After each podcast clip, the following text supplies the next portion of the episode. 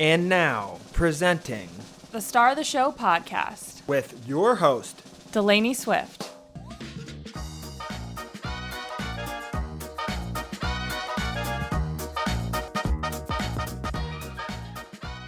Hello, and welcome back to the show. Today, we have a very special guest, Kute Blackson. Kute is an inspirational speaker, a transformational teacher, and a best selling author of You Are the One and The Magic of Surrender. Kute was born in Ghana and raised in London. He is the child of a Ghanaian father and a Japanese mother, and his father was a revered spiritual leader. And Kute was speaking to his father's congregations in more than 300 churches by the age of eight crazy. At the age of 14, he was ordained into his father's ministry and was set to carry on the family's spiritual legacy, but he had a calling to come to Los Angeles to pursue his dreams. So he moved to LA when he was just 18 years old, and he is now a coach, a transformational teacher, and and extremely sought out by companies and organizations to share his story and honestly just inspire greatness, inspire people. He has a podcast, two books you can purchase, and a retreat called Boundless Bliss, the Bali Breakthrough Experience, which you will hear him talk more about at the end of this episode if you're interested. In this episode, we talk about Kute's tremendous story of coming to the US, going after his dreams with extreme conviction, leaning into surrender, whatever that means for you, and how you can practice it in your own life. We also discuss the ego and how to befriend it rather than looking at it as the enemy. We discuss how to lean into your purpose no matter where you're at in your life or your life's journey. I think that there is so much to learn from this episode. I hope you all enjoy it. I know that everyone will be able to get something out of this episode no matter where you're at in your life and what you want to get out of it. So, without further ado, welcome Kute to the Star of the Show podcast.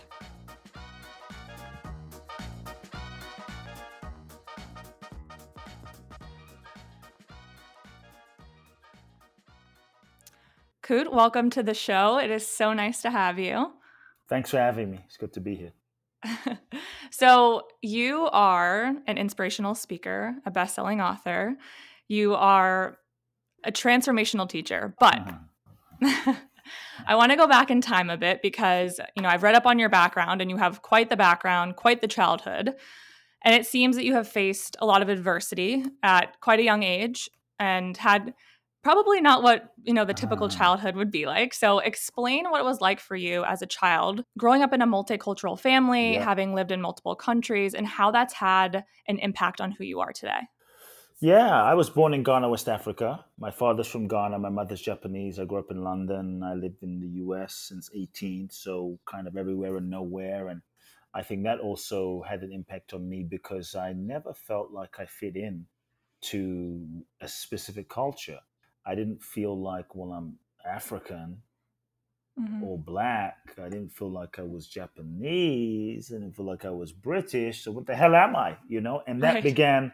Uh, so I felt very like an outsider a lot, and that that created as a child a bit of internal turmoil, and that started me down the road of really questioning uh, who am I and where do I belong and what what is my nature you know? And that, that began a very a deep sense of seeking from a very young age. And so yeah my childhood was a bit unusual but i didn't know it was unusual. I right. thought it was like everybody else's in that um, like my first memories as a young boy was seeing a crippled woman crawling on the floor and i was lost in the crowd and she picks up the gravel the sand that this man walks on wipes it on her face and stands up uh, you could call it a miracle. Uh, like week after week, I grew up seeing blind people see and deaf people hear, and uh, the same man whose gravel she picked up would look at a woman in a wheelchair and say, "Why are you in this wheelchair? Stand up, you're not sick." And he would put his hand on, hands on them, and they would be healed.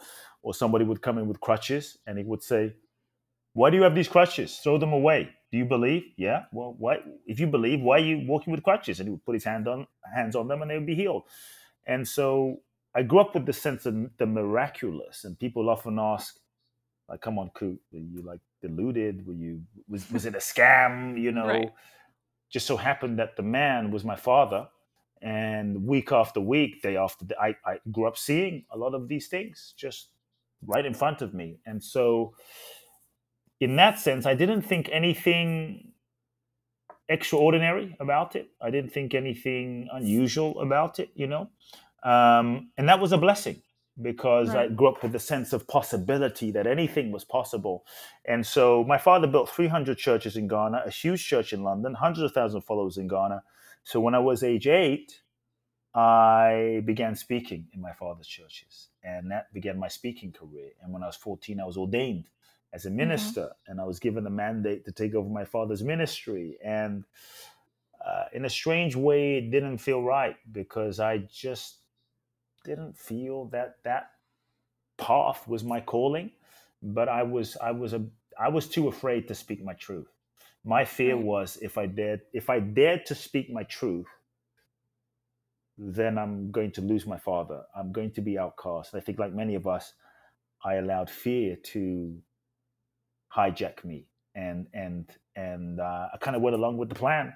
Uh, for four years, I tried to fit myself into a box of becoming who I thought the world wanted me to be in order to be loved and validated and and approved, and became miserable in the process.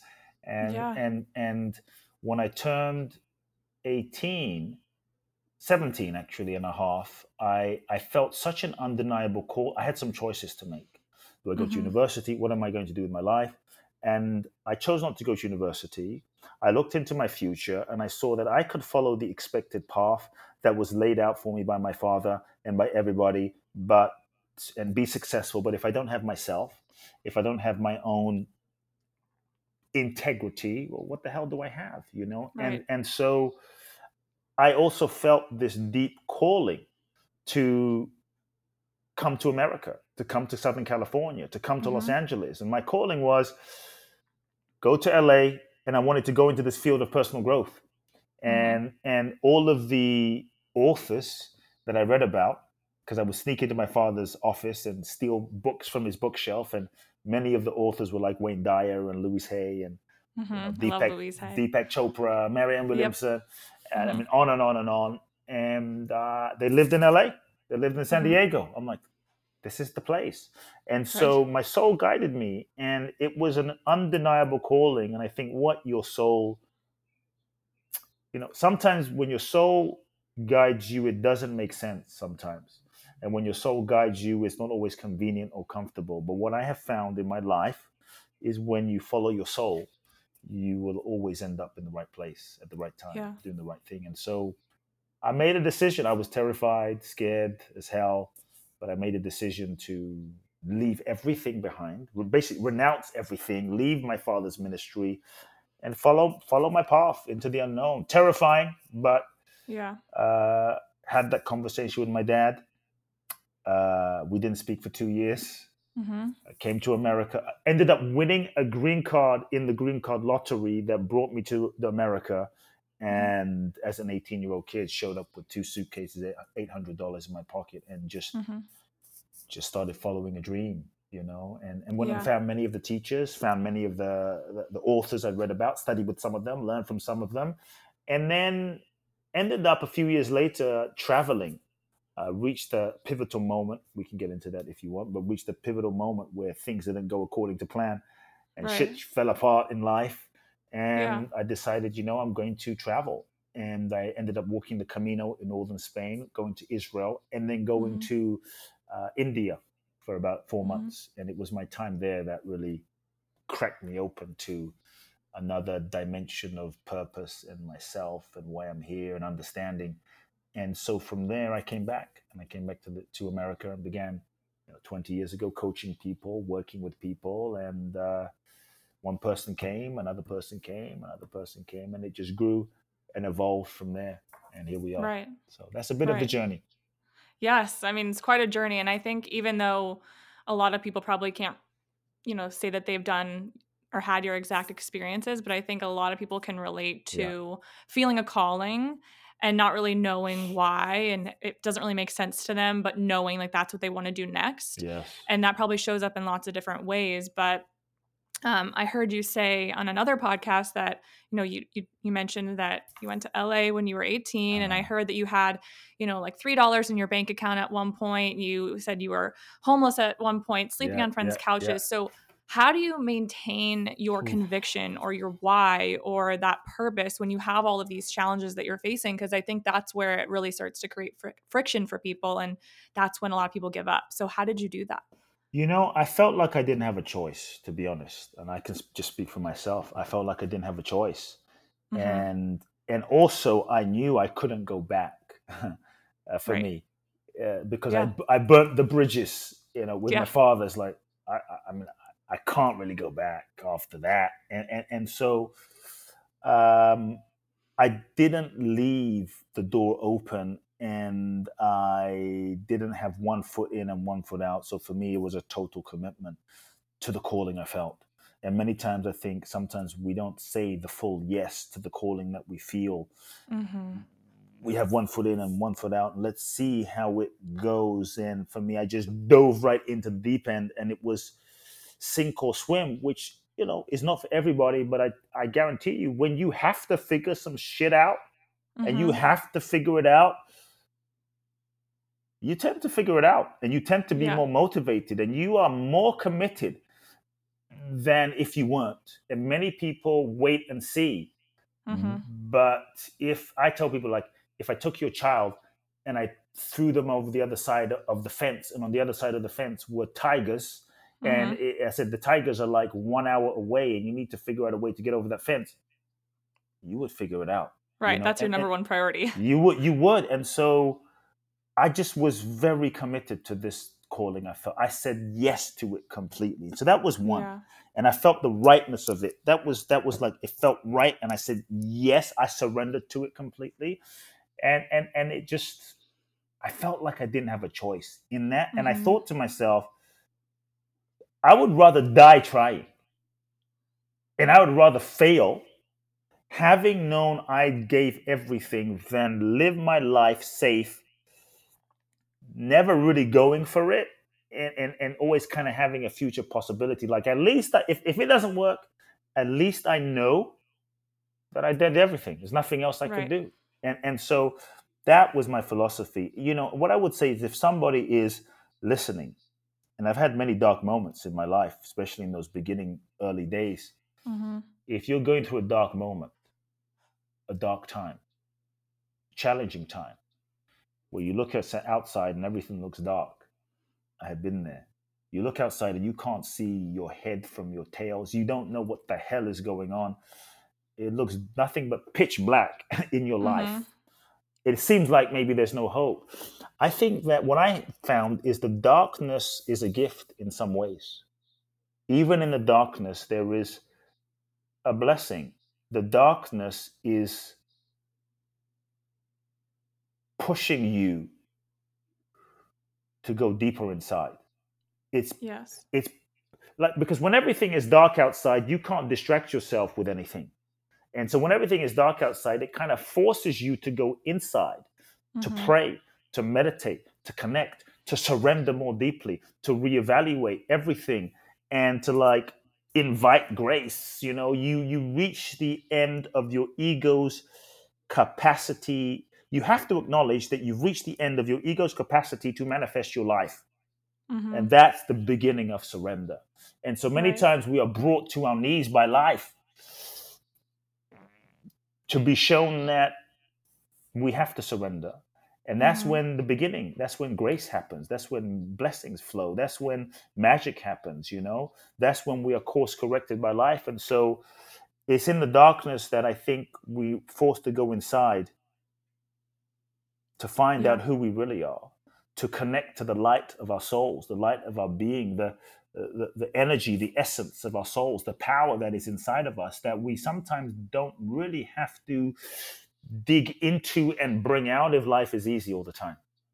right And and I would say for me, it's been in my most challenging moments.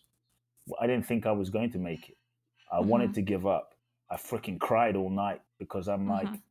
I can't do this anymore. That I surrendered so deeply, I let go so deeply. you know, I, I, I, prayed so deeply that I connected with something that was beyond Kute, beyond the physical, beyond my ego mind, that was soul, that was spiritual, that was energy, that was essence, that was life itself, you know? And I think when we do that, we tap into another dimension of life and, and, and, and life flows and yeah. miracles happen. And so for me, that's, that's, that's the moment, you know? But what I will say is, look, surrender, which we can get deeper into, but also right. focus on what you can control. Like, what is it? What is in your control? You know, uh, mm-hmm. because many times I find I have found that people don't do. They have not done everything that is in their control, and they're like, you know, mm-hmm. God help me, but yeah, you, you didn't right. help yourself. It's yep. like, help me lose weight, but you didn't go to the but gym. you don't do anything. You didn't go to yeah. the gym and you're still eating seven donuts a day. And it's like, yeah. well, I'll help you once you like get a diet, your diet right and do, do your exercise. Work. You do the work. And so I think if you're in a challenging moment, then bring yourself to the present, take responsibility, realize no, no one's going to do it for you, mm-hmm. and focus on what is in my control and what are the action steps I can take now? And then step mm-hmm. by step by step by step by step by step, you can move. Yeah. Yeah.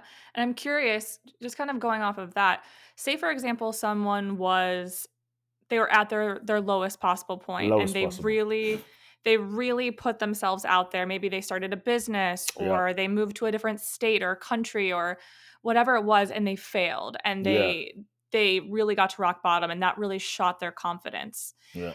How do you continue to practice surrender in those times? And maybe it's just exactly what you just said, but how does someone kind of get back up and keep going when they feel like they've been burned before, they have put everything into something before and uh-huh. it just didn't work out the way they, they thought? Look, you're, you're talking to someone that I gave everything to certain dreams and visions. Okay.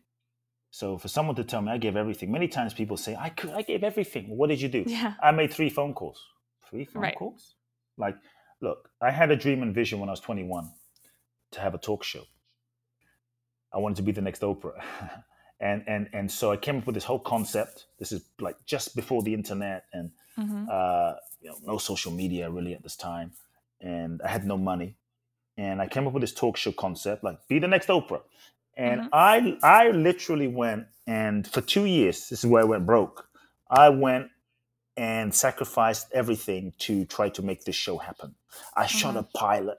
I tracked down Steven Spielberg in a soccer game. I tracked down David Geffen. I, I went and found every agent in Hollywood, knocked on their doors, talked my way into the, got kicked out of offices, production offices, kicked off the Paramount lot. You, I mean, if I told you the stories, you would be like, "What the like?" I went for it. So in terms yeah. of rejection, and I'm I was laughed at. I was kicked out of meetings. I was I was I was had that security called on me. I had, you know, I was spat at by producers.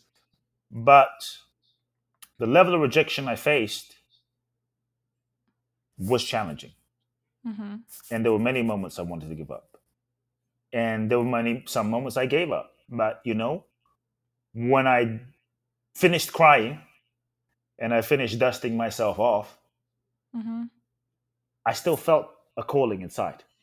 Mm-hmm. And here's the thing I didn't manifest the talk show in the way I thought. Mm-hmm. I was offered something, we can get into that. But long story short, I didn't manifest what I thought.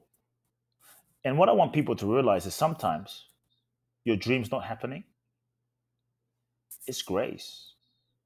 Your dreams and visions and the goals that you think not manifesting, it's actually a blessing from the universe. Mm-hmm. If you look at some of the things, if you look at, let, us take a specific example, everybody. If you look at uh, five years ago, 10 years ago, you were in a relationship with somebody and you, you, you thought you met the one. Mm-hmm. you found the one, right? It's like, this is yeah. the one. It's like, oh my God, you couldn't imagine life without them. And you know how the story goes you break up mm-hmm. and you were upset, you were mad, you were hurt, you were heartbroken, you didn't eat, you were the whatever it was. Mm-hmm. And now, maybe five years later, seven years later, ten years later, you look back and go, "What the hell was I thinking?" yeah. You know, like thank thank God that didn't happen. thank God. But in the moment, we so wanted it, right? And so Mhm. sometimes what I found not getting what you thought you wanted is the greatest blessing you can have. And and we should thank God, universe, life, for the prayers that also were not answered. Not just the prayers that were answered. And so when things don't go according to plan, often we're looking at things from the ego's perspective. And from that perspective, it's painful.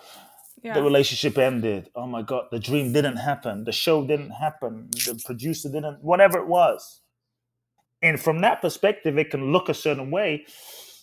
But the ego, that which we believe ourselves to be, is, is very, the ego is limited. You know, from the, Right. e- when we're locked into the ego, we can only see a very small part of reality in this given moment hmm we're not able to see the whole picture and why everything everything is interconnected to the whole picture and so when i look back i thank god that a talk show didn't happen Right. because had it happened i probably wasn't ready yet had it happened i certainly wouldn't have gone to india and israel and thailand and you know on these journeys and gone at 21 gone so deep into my spiritual process of inner healing and spiritual awakening that really set the foundation for what i'm yeah. what I've done over the last 20 years. And so, like, now, often in retrospect, I'm able to look back and see how everything connects to everything in the whole of my life and go, oh, I see why that needed to not happen. I hmm. see why that needed to not work out. I see how I needed to have my ego broken down, right? So that I could be more open and humble in life. It's like, Totally. Oh, I get, I, I, I get it. I, but, but in the moment, we don't get it. In the moment, it doesn't make sense. And so I say that in the moment, rather than judge yourself and judge life, just, just like step back right. and, and rather than make it about I'm a failure, it's just get curious. Like, why, why could this be happening? What, what, why could this not be happening? Because I think if we're curious, we're open. If we're open, we're available to life, showing you why this needed to not happen. Right. You know, in 2020, I fell madly in love with a woman. I thought this was my wife or the cosmic signs for the universe. You know how the story goes. It wasn't. Surprise. Universe, like, nope, it's not. And I was forced to surrender. It's like, okay, what the hell? This makes no sense. Like, what? Yeah. And I just didn't understand for a moment. It's like, but I was so sure. And long story short, a year, a year, just over a year later, I met the woman that was to be my wife. And I'm like, well, thank God that didn't happen. And I understood now why I needed to go through that experience to sort of yeah. resolve some karma, learn some things, be humbled by life so that my heart could be open to this most, most amazing woman that walked into my life that I probably would not have been open to because I was so fixated on how I, the woman I thought I needed, ra- rather than the woman I thought I wanted, rather than the woman my soul needed. Right. And, and so we have to stop looking at life one dimensionally. You know, it's Mhm. like like I failed. We say, "Oh, but I failed. I'm a failure." Like like I'm like I'm a failure. It's like, are you a failure? According to who? According Mhm. to what? According to the ego. According to life and society and Instagram's definition of a failure. But the truth is, many of those people on Instagram that are you know driving a Lamborghini and uh, on the on, on a on a beach in the Bahamas in a bikini are miserable when you meet them in real life. So is that success? And what is success? We have to question and reevaluate what is success and failure because we've been conditioned to think that success is the attainment of a desired outcome. Hmm yeah but sometimes you attain a desired outcome. And when you've attained it maybe you've had this experience where you realize well is this it Right. you attain the desired outcome only to realize that the thing that you thought you wanted was not what you really wanted. It was just what you thought you wanted based on who you thought you were. The, the, the attainment of the desired outcome. Well, is it successful to stay married in a relationship? We're married, we're a success. But be miserable, be cheating, Right. be be not evolving, be holding your truth back, but we're married, so we're successful. What kind of Mhm. success is that? You know, to be successful in the corporate world and be making money, but be compromising your essence, but be compromising your Be integrity. miserable. and Yeah. be miserable? Like, is that success? By the ego in the world? But really? And so I think there's the goal line, there's a soul line. Mhm. At the level of the soul, first we have to realize that we are souls. Right. We're souls, we incarnate to this human experience. Life is like a school, life is like a university for our soul's evolution. And when we understand that we are souls first and foremost, then everyone is your teacher. Everything is your lesson. Every, uh, let's say that life, everything you go through is a kind of curriculum in your life to give you the opportunity to learn, to grow, to evolve, to realize more of who you truly are. And all lessons are repeated until learned. And so for me, there is no failure. You can see that this thing not manifesting as failure or this relationship not working out as failure, or you can look at it as if I'm a soul, the only failure is not learning the lesson. Right. And so when you when you're going through something, okay, it's hard. I understand. So let's not like suppress the feelings. So just to be fair, let's grieve. If you need to grieve, grieve. If you need to scream, scream. If you need to like do something to acknowledge the pain, the hurt, like the anger, get it out. Feel the feelings. Best way to get through it. Yep. Feel the feelings, express the feelings, journal it, meditate it. ju- You know, take a punching bag, like, like, like, like, get those feelings out. Great. But now, once you're like kind of done with that, don't wallow there. Ask yourself the question: Why did I track this experience? What is my soul seeking to learn? What am I have have I been unwilling to learn? Because if life mm-hmm. is a school and I'm a soul, and everything is part of my curriculum, then real success is not just whether you attained it or whether you didn't attain it. Real success is the degree to which you learn the lessons that your soul was seeking to learn in the process of the pursuit of that goal. Every goal is evolutionary in nature. Evolutionary in that it will take you on a journey of becoming. And every goal will force you to go on a journey of learning, of growth, of evolution, and becoming. And so long as you learn along the way and become more of who you are, then the, the attainment of the outcome is really secondary. The process of growth and evolution and learning is what it's really about. Yeah, absolutely. And you do talk a lot about the ego and the soul. So, for someone who maybe isn't as familiar with this concept, mm-hmm. when and how can we kind of check ourselves when we see or feel the ego coming up? Or how can we even recognize that maybe our ego is telling us something or our ego is taking over a little bit too much? And how can we come back to our soul and be more true to our soul and and give ourselves grace and be nice to ourselves in the process. So say for example, someone's ego is taking over and they need to c- come back to themselves without judgment. How do they recognize that? How do they do that in that moment? Yeah, I think that often you realize that the ego is taking over when there is restriction, contraction. You realize that the ego is taking over when you feel like you're kind of forcing something, you know, Mhm. and there's like, I feel anxious. It's like, oh, stress, so much. It's, it, constantly, okay, there's moments of stress in life. You know, you go to the Right. gym, they're stressed. That's not the ego. But when you're so pushing and trying to force something, Yeah. is often ego. Um, you just don't feel in flow consistently. It's often ego. And so I would say that.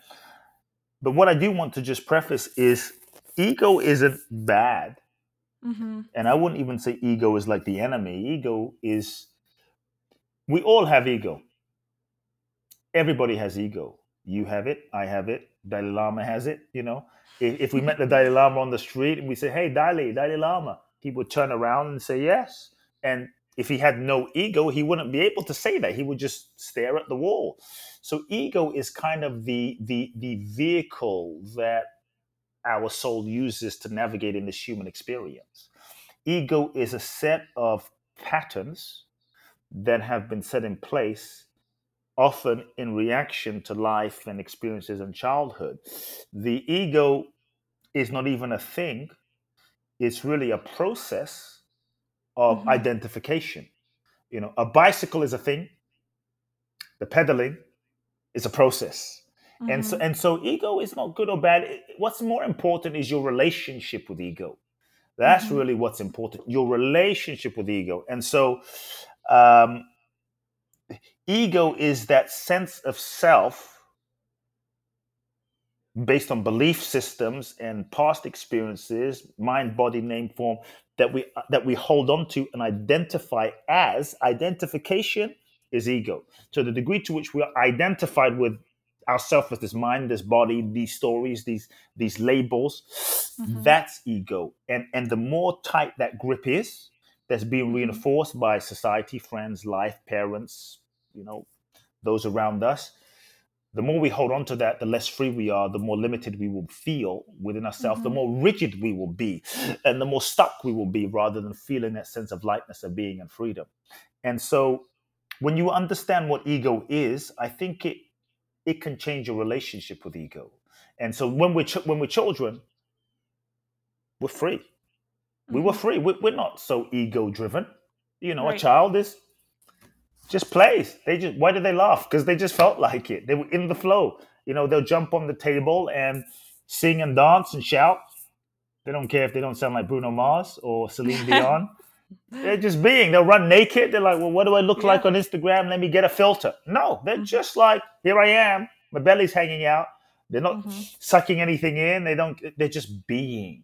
To me, that's the essence of freedom. And so, we are all these free beings, and we incarnate into this human experience, and the process of ego starts getting created.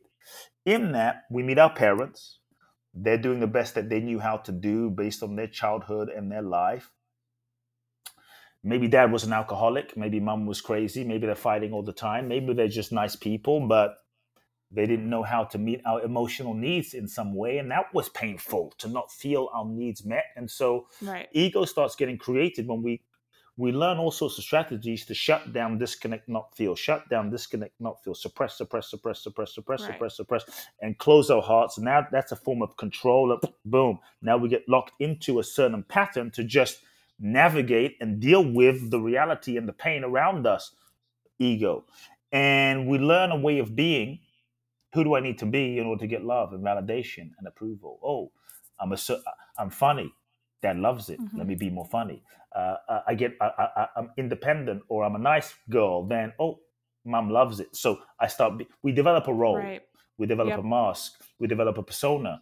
And the degree to which we now contort ourselves into the shape of becoming who we think we need to be, and we hold on to that, and we think that's who we are, that's ego.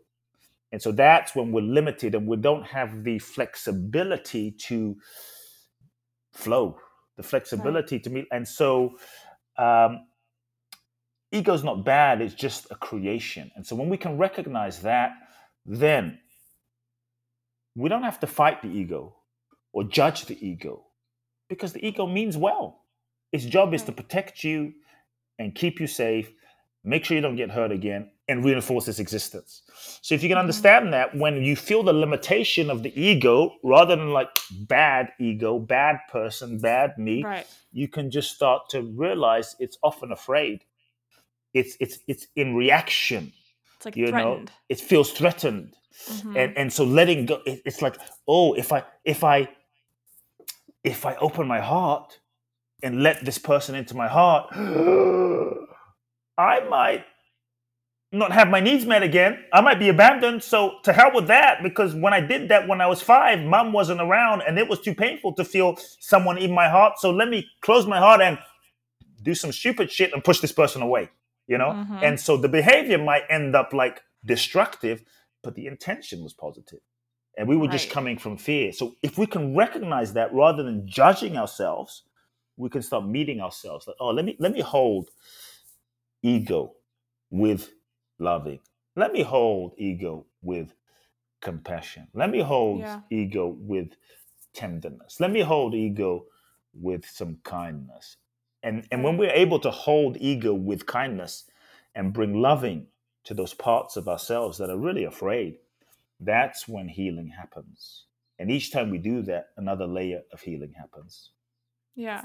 I think that's really important that you said that, you know, it doesn't have to be negative, right? It's when we can think about it from a positive or this is trying to help us. I think that's huge because we can get so mean to ourselves and beat ourselves up for Yeah. doing something wrong or making a mistake. But if we can be like, okay, this was just trying to protect us, yeah then we can have more understanding and more compassion for ourselves. And I think that mean makes a huge difference. that yes true healing is when we bring loving and compassion Mhm. you know to those parts of ourselves that are hurting Right. and, and often ego is a reaction to Mhm. certain things that happened that were painful. And so we were hurt. And I'm never going to be hurt again. So ego ego gets created as a mechanism to prevent from that. Right, right. And I want to get into something else you talk a lot about, which you mentioned earlier, which is Uh-huh. surrender. so you wrote a book called The Magic of Surrender, right? And I mm. love the meaning and message behind this book. And I can tell you from personal experience, the times in my life where I've had to truly surrender is when the biggest breakthroughs have happened. And it's it's come after a lot of resistance and me holding on too tight. But I think, and you talk about this a lot, you say that you know, people associate surrender with giving up. So, can you first tell us, you know, what is that true meaning of surrender and what's that more positive meaning of surrender? And then I want to get into some specific examples that I think could really help some people. So, what does that what does that yeah, truly just just, just to look. I think there's many misconceptions about surrender in our culture Yeah. today, um, which is why we are not inspired to surrender. It's like surrender is giving up. It's waving the white flag. It's it's Mm-hmm. it's it's uh, being taken advantage of. It's just being passive, sitting there doing nothing. If you surrender, you're going to be a doormat. You're going to be a victim. You're going to be left behind. You're not going to manifest your dreams and desires.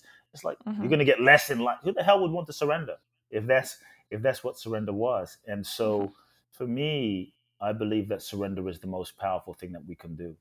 I feel surrender is the real secret to the next level of manifestation.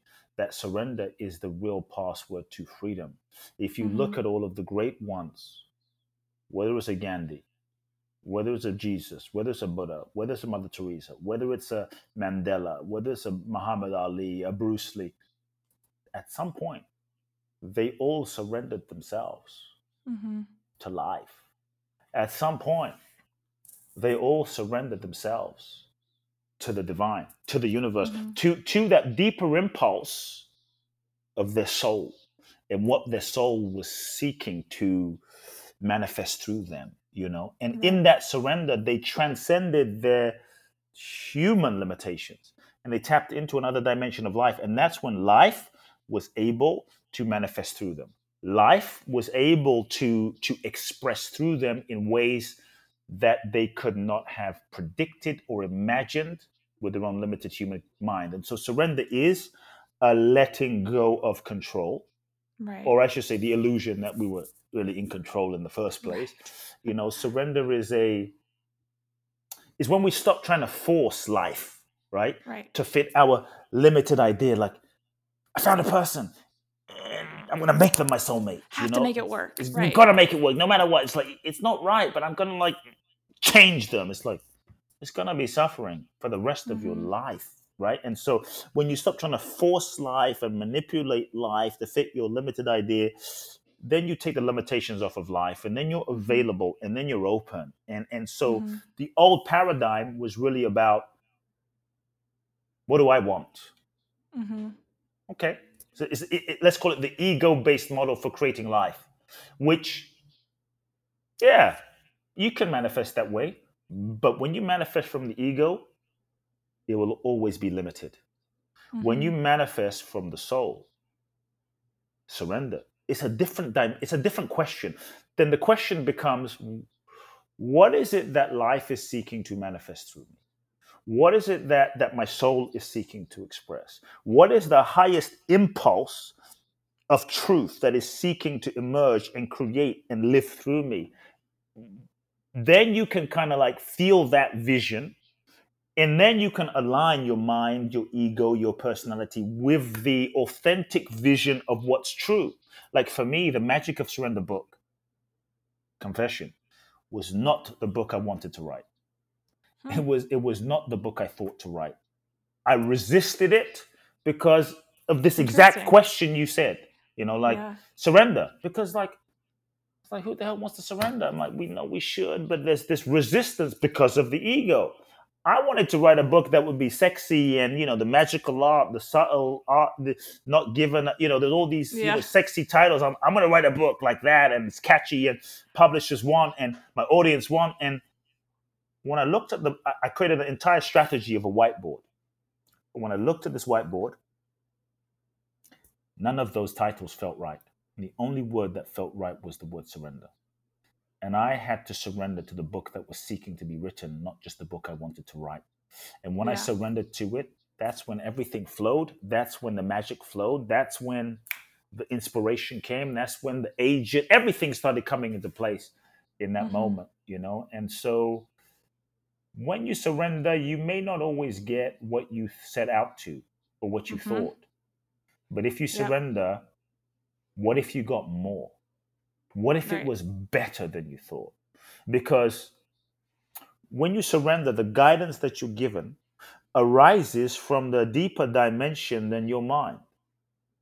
And so the guidance you're given will not fit into your current mind's paradigm. It's not meant to because it's unconditioned. Right. and- you just have to be open to it, right? Exactly. You have to be open. And so when you catch the vision, yes, you go 100%. You you Mhm. give 100%. So sometimes people think we just sit there and do nothing. No, when you get the authentic vision, Yeah. that's when you you 100%. It might mean you work harder than you've ever worked in your life.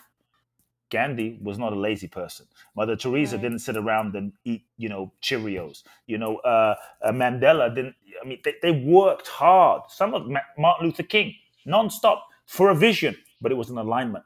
So the key is then you you give one hundred percent without attachment, without attachment to the outcome. yes. That that's the key. That's the secret. Yes. It's so I'm so glad that we're talking about this. I have given similar advice to friends specifically with dating Ah, around you know they're trying to make a, a relationship work or they really like someone but they're not getting back what they're giving. And i've said you kind of have to detach yourself from that outcome because that's when the real magic is going to happen. And sometimes you'll meet a partner when you don't even expect it and you have to be open to that and my friends have said oh you should have a podcast on dating and i'm like i don't think i'm qualified for that but it's um i'm glad that we're talking about this because i feel like you giving this information Mhm, will be really really helpful to people i mean for all Mm. scenarios but mm, mm, mm, yeah it's it's very potent mm. Great.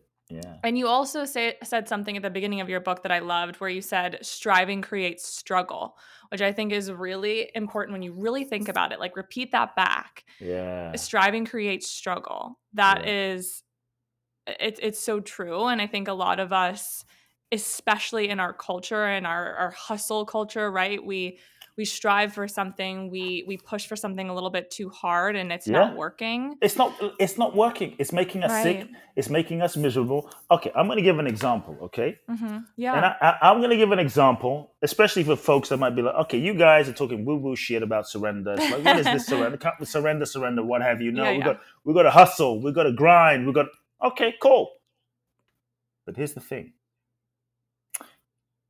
I'm going to prove that all of us really want it. We want surrender in our lives. yeah And we have all experienced Bill Gates, Elon Musk, Putin, Donald Trump, Biden, right? Uh, uh, Jeff Bezos, you name it, Mhm. everybody is seeking surrender. Here's the deal, folks. If you imagine your most blissful sexual experience, just imagine. It doesn't have to be, the most blissful, it could just be a blissful one. A Right. blissful sexual, like really go there, folks. Just a blissful sexual encounter. You and your lover, you and your partner, you know, just just passion, kissing, exchanging, just it was ecstatic. You loved it. You wanted more of it. It was blissful. I mean, we all kind of love that blissful exchange with with those blissful moments to the point where some people even get addicted to the sexual encounter. Why? Why is it why is it so blissful? You don't have to be spiritual. You don't have to meditate. You don't have to be a yogi. Why is it so spiritual? The reason is did you and I, folks, did you come to the sex did you come to the bedroom with your lover and go, okay, with a, you had like a, a 17, a 700 page the bu- plan. business plan. Yeah. Okay, okay, honey. Today I have a plan. We're going to make love for exactly 80, eh, 42 minutes today.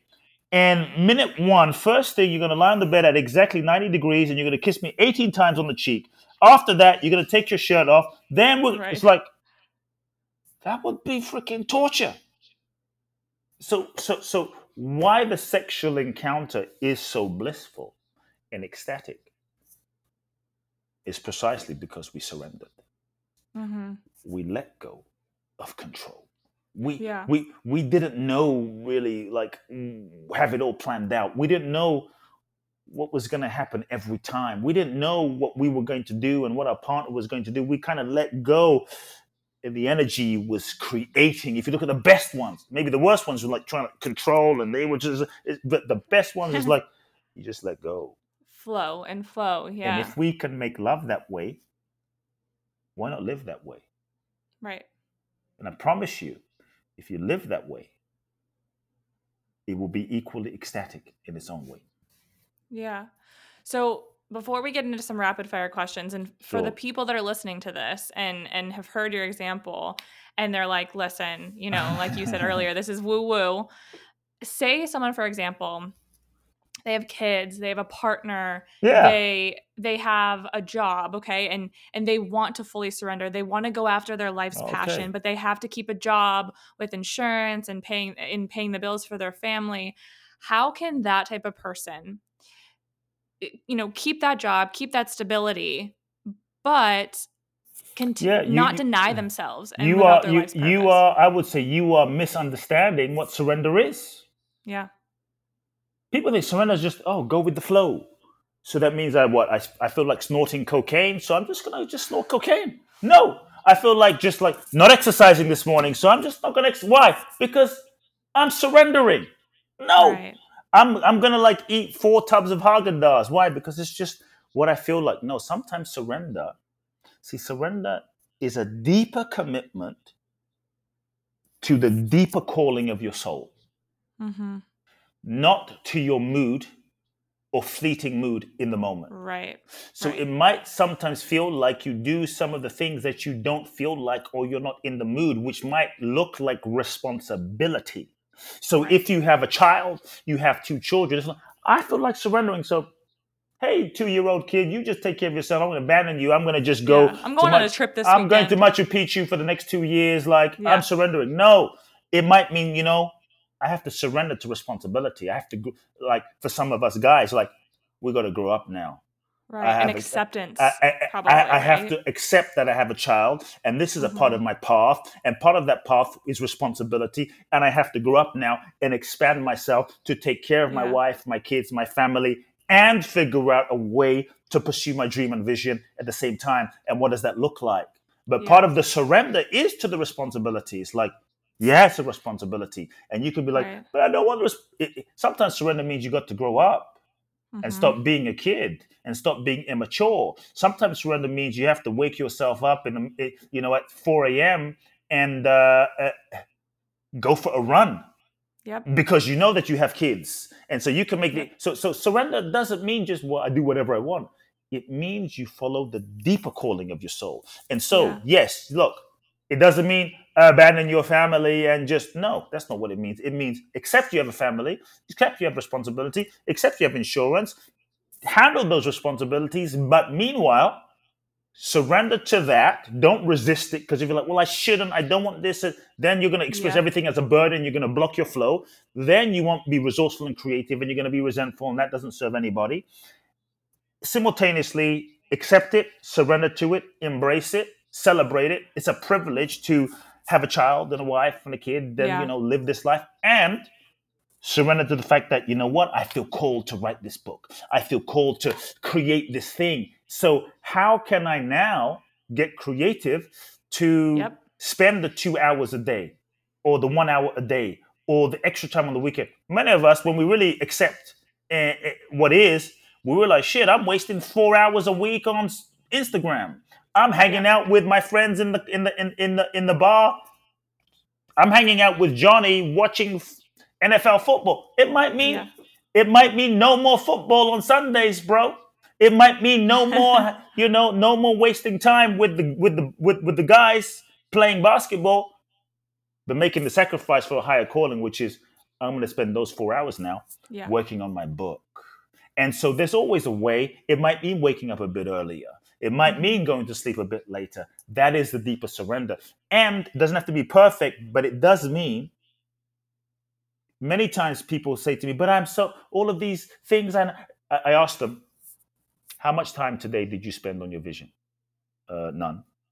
How much time today did you spend following? None. And sometimes, if you just do 30 minutes today and 30 minutes tomorrow, you got to start somewhere. 30 minutes today, 30 minutes tomorrow, 30 minutes the next day, 30 minutes the next day. All of a Yeah. sudden, in a week, you've done, was it three hours, four hours? You know, whatever it is. It may not be like 20 hours, but sometimes Right. when we have 20 hours, we don't do anything productive.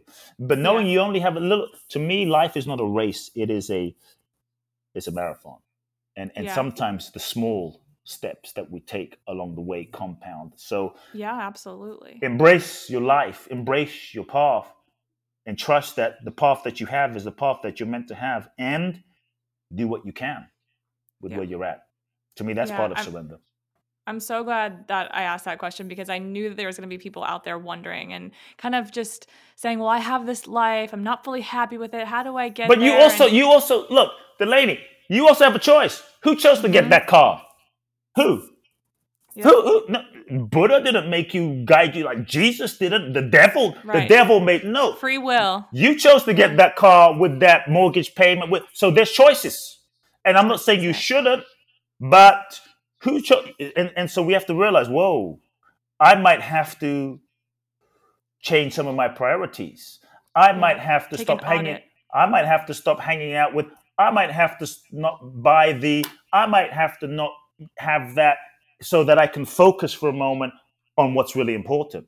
You know, Mhm. and so on some level we have a choice, and we have to own that choice. And the moment we give that away, it's like I don't have a choice. It's, it's like no, we have choices, and there's consequences to the choice, and we have to be willing to say, okay, what's what's really important to me in life, and follow that direction. Yeah. Yeah. Yeah, absolutely. I we talk about therapy a lot on this podcast and my ther- my therapist would call that radical acceptance, right? Yes. Fully accepting what you have going on in your life and not falling victim to those circumstances. So, I'm really glad I asked that because I know there's people Ah. out there wondering it, right? But Yes. I think it's it's it's what people need to hear.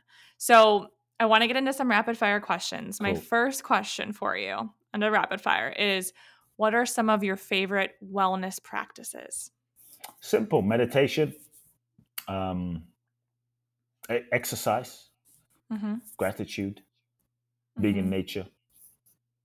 Yeah, it doesn't have Yeah. to be any more complicated than that. Life is not complicated. Okay, the second question is who are some of your biggest inspirations in life? I would say my mother, my wife, my Mhm. son. hmm You know, I think that's you know what's most important in life, right? Yeah. At the end of the day, what do you have if not for your family? I mean, I could say people you love? Bruce Lee and maybe, Right. but I never met them. I mean, I guess some of their their their philosophies inspire me, but in terms of in real life, yeah, my mother, Yeah. my wife, my son. Yeah, I think that's great. Okay, the last rapid fire question is how would someone describe you if your life was a movie and you were the main character? I don't know. I have, I have, I have no idea. To be honest, I have no idea. Um, you know, I I was gonna say, and I don't care. I don't know if I don't care, but I don't care. But I don't know if I don't care. You know, but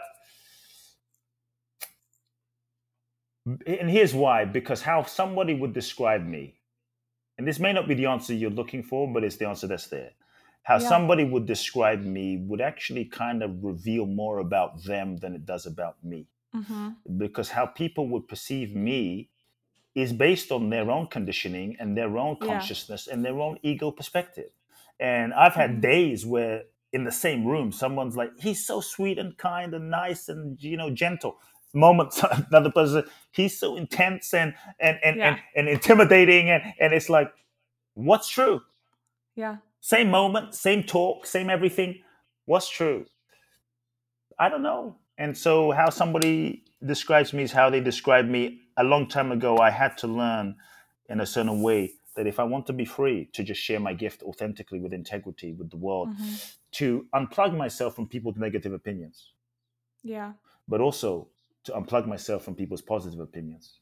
And when we do that, then we can, I think, more stay true to the truth that is in our heart and souls. Yes. And so maybe if anyone were to describe me, they would say he was true to his soul and he was true to God's will. Yeah. That's maybe what I would say. I think that's great. And I think that's a great reminder for people. And this question is interesting because it, it brings up a lot of different responses. And sometimes it's people say what they love about themselves. And I find that really cool because we spend a lot of time being mean to ourselves, you know, and we spend a lot of time thinking way too much about people's opinions. So I'm glad that you had that answer. Honestly, I love Yeah. the type of answers that I get from this question. So Yeah. is there anything I a- I didn't ask you that you want to share before you tell everyone where they can find you? What else would you I like to think, I think we covered a lot, and I've, I've thoroughly enjoyed your questions in this interview. It's Great. been beautiful.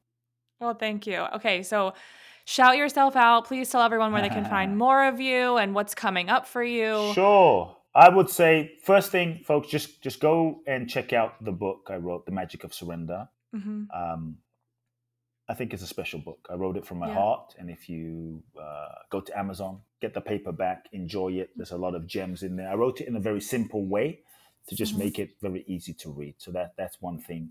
Um, and uh, yeah, I hope that this is the beginning of our path. If you're listening, then maybe a beginning of our connection. And so, if you're someone that maybe you've been inspired by the interview today, you feel a calling in your life to make a difference, you feel perhaps a deep desire and a readiness to transform and heal and go to that next level. Um, I created a process. I created a an event, an experience. Uh, I've done this for the last eleven years. It's Mhm. one of the most life changing things I've done that I know. Um, it's a twelve day immersive experiential seminar without Mhm. walls that I do in Bali.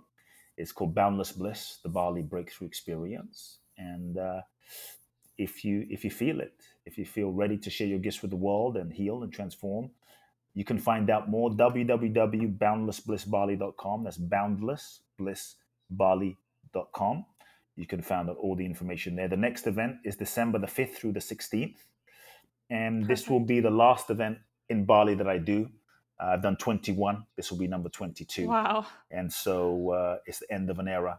And so if you feel Yeah. it, this is your moment. You can go to the website and apply. Also, Instagram, Kute Blackson, just my name, and then my podcast, Soul Talk. Perfect. I know. I was going to say, don't forget the podcast. They can hear more from you. Yes. All right. Well, thank you Thank so you. much. I really, really appreciate your time. It's been a pleasure speaking with you. Thank you so much.